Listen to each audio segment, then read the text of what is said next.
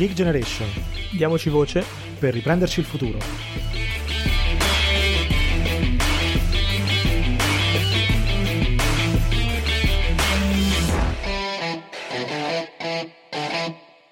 Bentornati su The Geek Generation, io sono Riccardo, qui con me come sempre c'è Mario. Ciao Mario. Ciao a tutti. Allora, oggi vogliamo inaugurare una nuova rubrica, è tempo insomma di, di anno nuovo, quindi nascono anche nuove occasioni diciamo di riflessione che il nostro podcast vuole sempre cogliere l'occasione per, per portare.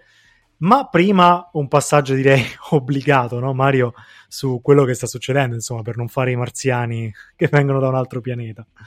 Esattamente, anche perché in realtà la nuova rubrica nasce proprio da una riflessione, se vogliamo, non su quello che sta accadendo adesso, ma su una tendenza un pochino più ampia, che, di cui appunto parleremo, eh, che c'è in Italia, però appunto partiamo un attimo da cosa accade adesso e poi arriviamo alla nostra riflessione, diciamo. Eh, vabbè, sta accadendo ovviamente, l'avete visto, che eh, il, l'ex presidente della, della, Banca Centrale Europea, Mario Draghi, ha ricevuto l'incarico dal Presidente della Repubblica, Sergio Mattarella, per formare un governo, eh, che sarà tendenzialmente un governo, adesso poi ci sono tutti i vari nomi che girano, tecnico, di unità nazionale, insomma, eh, comunque un governo eh, non più poli- strettamente politico come quello precedente, Adesso ovviamente ci sarà il passaggio alle Camere parlamentari per la fiducia, insomma, soliti discorsi. Tendenzialmente, eh, insomma, mi sento di eh, dire che le probabilità che eh, la cosa vada in porto sono alte, quindi tendenzialmente possiamo dire che eh, senza troppo sbilanciarci, ma con una buona fiducia, che comunque la crisi è in via di risoluzione. Quindi si riparte con il governo numero 67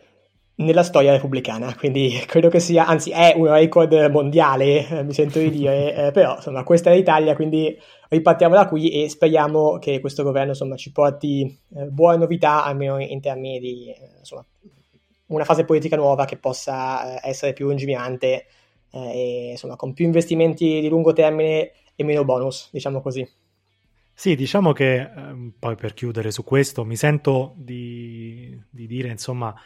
di aver accolto quantomeno positivamente le pochissime parole no, che ha rivolto Draghi eh, insomma, proprio, proprio, oggi, anche perché c'è stato subito un riferimento alle giovani generazioni. Allora è vero che in tanti ne parlano, c'è sempre, sono sempre state frasi di circostanza, però diciamo che in un momento così grave, così importante, che quello che si sembra si avvii ad essere il futuro presidente si senta di spendere anche solo due parole sulla situazione dei giovani, in quel momento, insomma, devo dire che è una cosa che mi ha, mi ha, fatto piacere, ecco, ci tenevo un po' a sottolinearlo. Assolutamente. Eh, detto questo, però, eh, perché diciamo, abbiamo un po' legato queste, queste due situazioni? Perché la riflessione che ci sentiamo di fare è che insomma siamo sempre bombardati in questo, in questo periodo, ma non solo, da un certo tipo di notizie che insomma eh, diciamo rischiano un po' di trattenere la nostra visione del mondo ai piccoli affari di casa nostra, no? e non ci permette di ampliare un attimo la visione, il, il, nostro perimetro su quello che pian piano sta succedendo non solo in Italia ma nel mondo e che coinvolge anche noi giovani. Esattamente, perché eh, il discorso, e questo appunto vale forse non tanto adesso perché ora poi siamo in tempo di pandemia, quindi eh, ci sono anche insomma ragioni diverse se vogliamo, ma più in generale eh, quello di cui noi, ma insomma credo che sia una cosa che non ci vuole un mago per accorgersene, eh, di cui però noi ci accorgiamo come giovani, ma non solo, eh, italiani, è che costantemente viviamo in, un, insomma, in una bolla eh, in cui siamo bombardati da alcuni tipi di notizie, alcuni tipi di eh, appunto eh, approfondimenti, di ehm, attenzione data a certe cose e non ad altre, e in particolare, se vogliamo andare a dare nomi chiari, quello di cui ci accorgiamo eh, per quanto riguarda l'Italia è che si parla, almeno per quanto riguarda i mass media, insomma, eh, le grandi televisioni, i giornali, si parla in modo abnorme a livello proprio di tempo, mettiamola così, di politica, ma dove politica non è la politica dei grandi temi, dei grandi ideali, è la politica cioè dei piccoli giochetti, delle evoluzioni di ciò che accade nelle camere parlamentari, eh, dei movimenti dei parlamentari e si parla molto poco di altro. Ora, per andare a dare due numeri, e qui di nuovo mi riferisco al periodo di pandemia, quindi ovviamente certe cose cambiano, però tempo di parola nel periodo ottobre-dicembre, quindi due mesi, eh, tre mesi facciamo, insomma comunque un periodo relativamente ridotto, nei programmi non telegiornali a ministri e sottosegretari di tutti i partiti, quindi però ovviamente parliamo del governo Conte 2 che, c'era, che, che era appunto um, al governo fino a uh, ieri, parliamo di 4.000 minuti e se poi qui ci sono anche dati che uh, metteremo anche comunque sono facilmente reperibili, se poi andate a vedere ogni partito politico ha un tot di minuti a disposizione e comunque eh, di parola appunto nei vari programmi che nella maggior parte dei casi è di varie migliaia di minuti ogni tre mesi. Quindi parliamo eh, di un tempo assolutamente enorme, un tempo anche tendenzialmente difficilmente confrontabile con quello di altri paesi.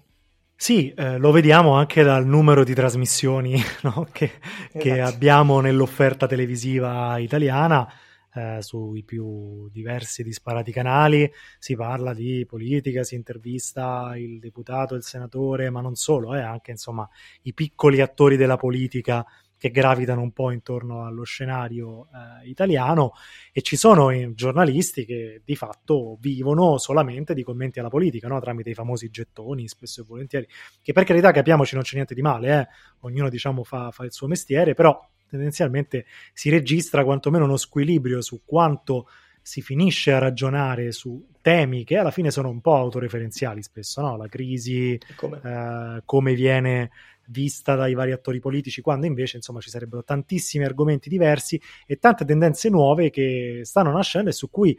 vale la pena ragionare perché registrano un cambiamento nel nostro mondo che è giusto in qualche modo considerare.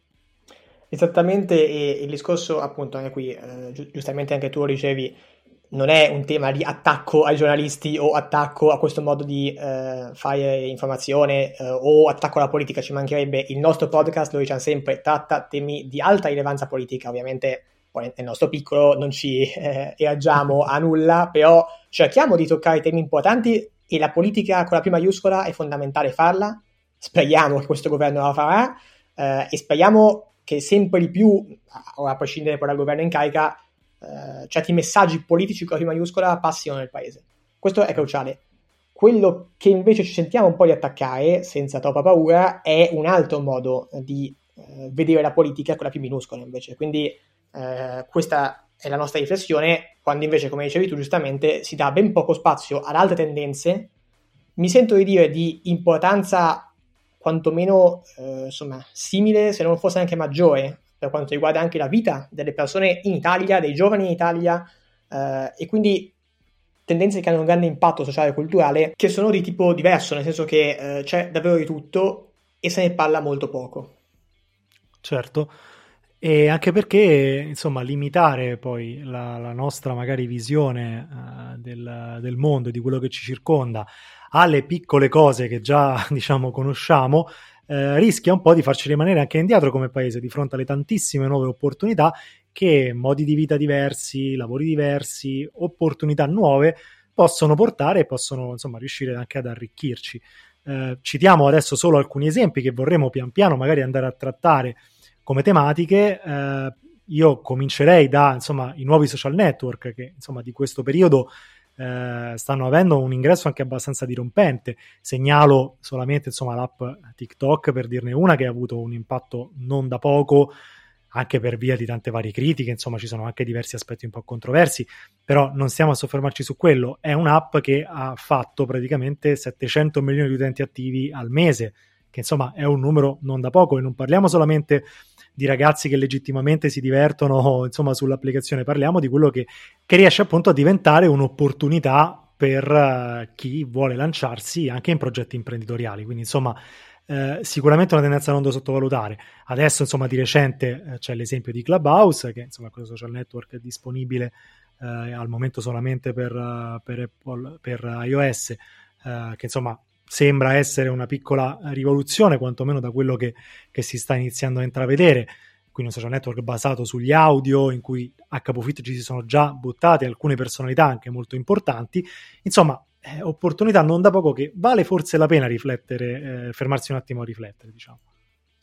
Esatto, e questo, come anche tu accennavi, ha un enorme impatto poi sul mercato del lavoro, Uh, ora, a prescindere, poi si parla sempre di nuovi lavori e uh, oramai da anni uh, il, lo stereotipo forse del nuovo lavoro è il social media manager, quindi coloro che gestiscono le pagine social delle varie aziende e non solo, Um, però in realtà ora, a prescindere poi dagli stereotipi, c'è tanto altro, nel senso che non sto neanche citare i dati perché sono, ci sono tante analisi in giro, diciamo, che danno anche numeri diversi, ma ogni analisi di grandi centri studi, eccetera, conferma che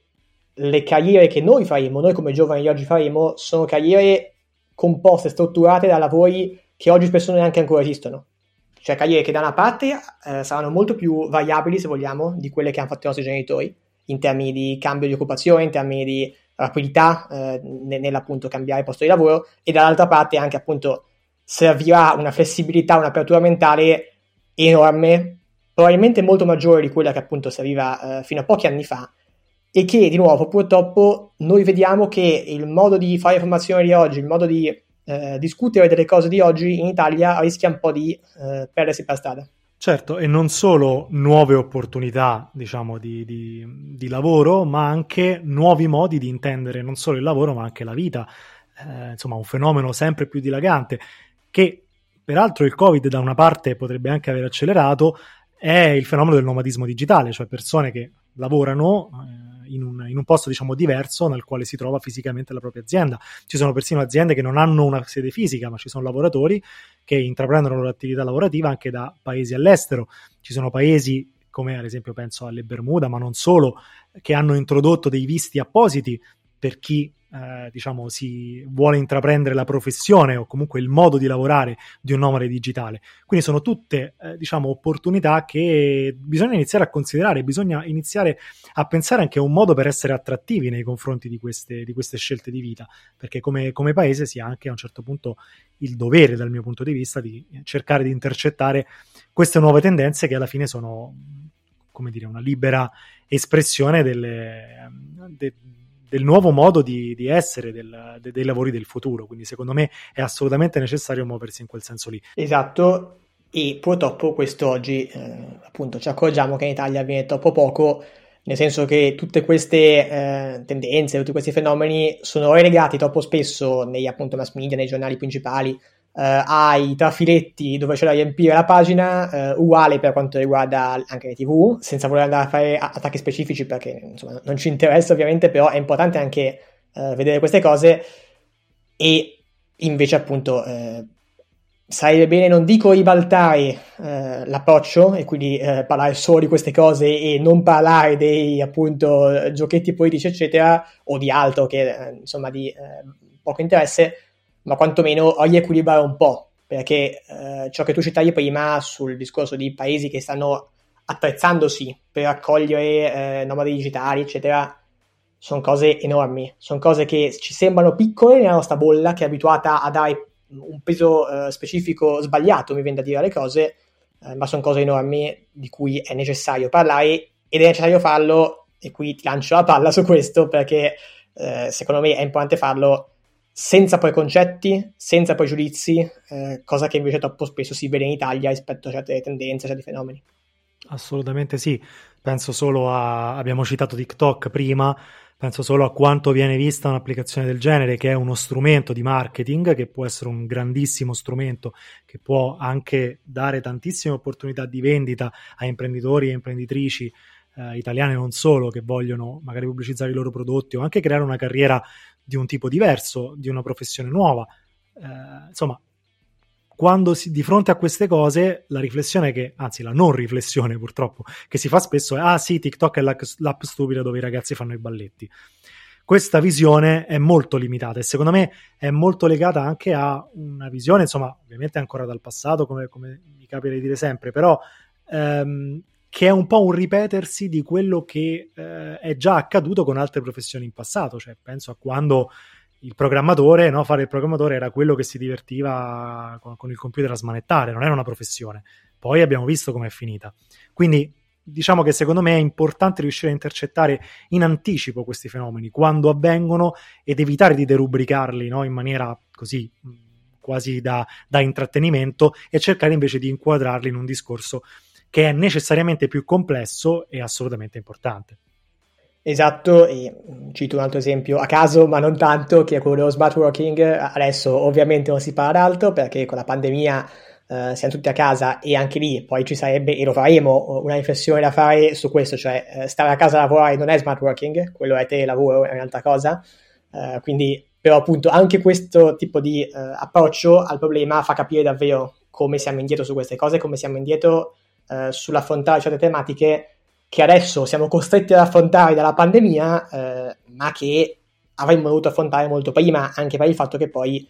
quando eh, sei costretto ad affrontare qualche cosa senza esserti preparato per tempo, si finisce come eh, Coradad, eh, che abbiamo visto, abbiamo visto, ha avuto problemi enormi, eh, e si finisce in generale appunto a non costruire qualcosa di lungo termine, ma semplicemente a mettere qualche pezza qua e là per affrontare un'emergenza senza davvero avere in testa cosa stai facendo. Quindi eh, questo davvero anzi forse proprio la pandemia ci ha fatto capire, ci sta facendo capire eh, quanto invece sia importante, come dicevi tu, prevenire i fenomeni piuttosto che non eh, avere sempre un approccio emergenziale che poi ti porta a rimanere indietro. Certo, e anche perché eh, altrimenti rimani, rimani ancorato da una visione da Novecento, una visione novecentesca dell'economia, senza capire che oggi l'economia è fatta di tante altre cose, non è fatta più solo dell'operaio che lavora il ferro in fabbrica, c'è anche quello, ovviamente, ed è importante che si parli anche di quello, non si può parlare solo di altro, ma non c'è più solo quello, ci sono tanti altri mestieri, ci sono tante altre professioni che hanno pari dignità, che hanno mh, pari necessità di entrare all'interno del dibattito pubblico, ci sono visioni diverse del mondo, ci sono tante cose che insomma è necessario attenzionare no? un pochino di più. È il motivo per cui abbiamo deciso di far nascere questa rubrica nuova.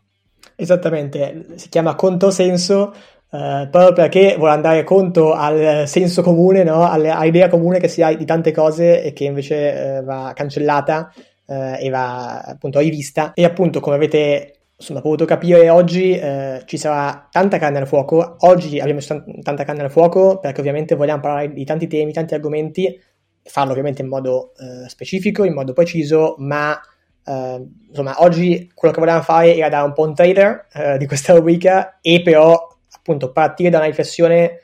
uh, che secondo noi è molto importante e che è il motivo per cui siamo qui e è il motivo per cui sia è nata mh, il podcast in generale, quindi The Gay Generation, e oggi vogliamo appunto proseguire con questo nuovo capitolo del nostro podcast. Certo, cercheremo di essere diciamo il più ampi possibile, tratteremo di tantissimi argomenti, eh, che hanno in comune il fatto di essere un qualcosa che magari non viene capito o comunque che all'inizio viene visto come un qualcosa di strano. Quindi non parleremo solo di soluzioni lavorative, magari alternative, come abbiamo potuto citare per esempio quelle del nomadismo digitale oggi, non parleremo solo di nuove opportunità di, di, comunicazione, come per esempio quella di TikTok, parleremo magari anche di casi di persone che hanno scelto di fare uno stile di, di, avere uno stile di vita completamente diverso, che hanno scelto magari di viaggiare, che hanno intrapreso ehm,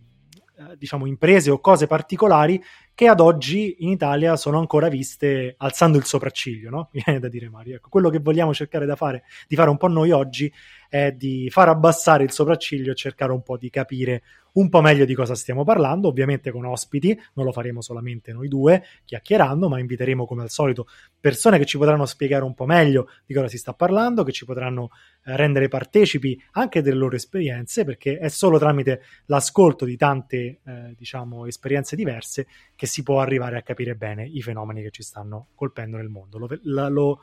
la vedremo questa rubrica insieme di giovedì, sarà curata come abbiamo detto direttamente da noi, ovviamente si alternerà alle varie altre puntate che offriamo diciamo, all'interno del nostro palinsesto, quindi insomma rimanete sintonizzati perché l'argomento è molto interessante. Esattamente, siamo molto contenti di questo eh, nuovo inizio e è la prima nuova rubrica di quest'anno, ovviamente chiariamo le altre continuano, anzi a breve ripartiremo certo. con Tortuga Bay in collaborazione col think tank Tortuga che come sapete amiamo molto e ci permette di approfondire alcuni temi più tecnici che però sono importanti e appunto farlo eh, in modo preciso e senza slogan e chiaramente anche tutte le altre rubriche che proseguiranno prossimi, nelle prossime settimane e nei prossimi mesi. Quindi rimanete con noi perché c'è tanta carne al fuoco e siamo contenti di eh, ripartire da, con quest'anno che speriamo sia un po' meglio del 2020 e con The Regeneration assolutamente. Tanti nuovi progetti tante nuove cose che si sposteranno insomma non solo dal podcast ma insomma non vi anticipiamo troppo diciamo abbiamo davanti un lungo percorso Mario, io ti ringrazio, ringrazio tutti quelli che ci hanno ascoltato. Vi ricordo di continuare a seguirci sui nostri social, in particolare sulla pagina Instagram, su Spotify e su Apple Podcast per rimanere aggiornati sui nuovi episodi. Vi do appuntamento al prossimo episodio e ricordate, diamoci voce per riprenderci il futuro.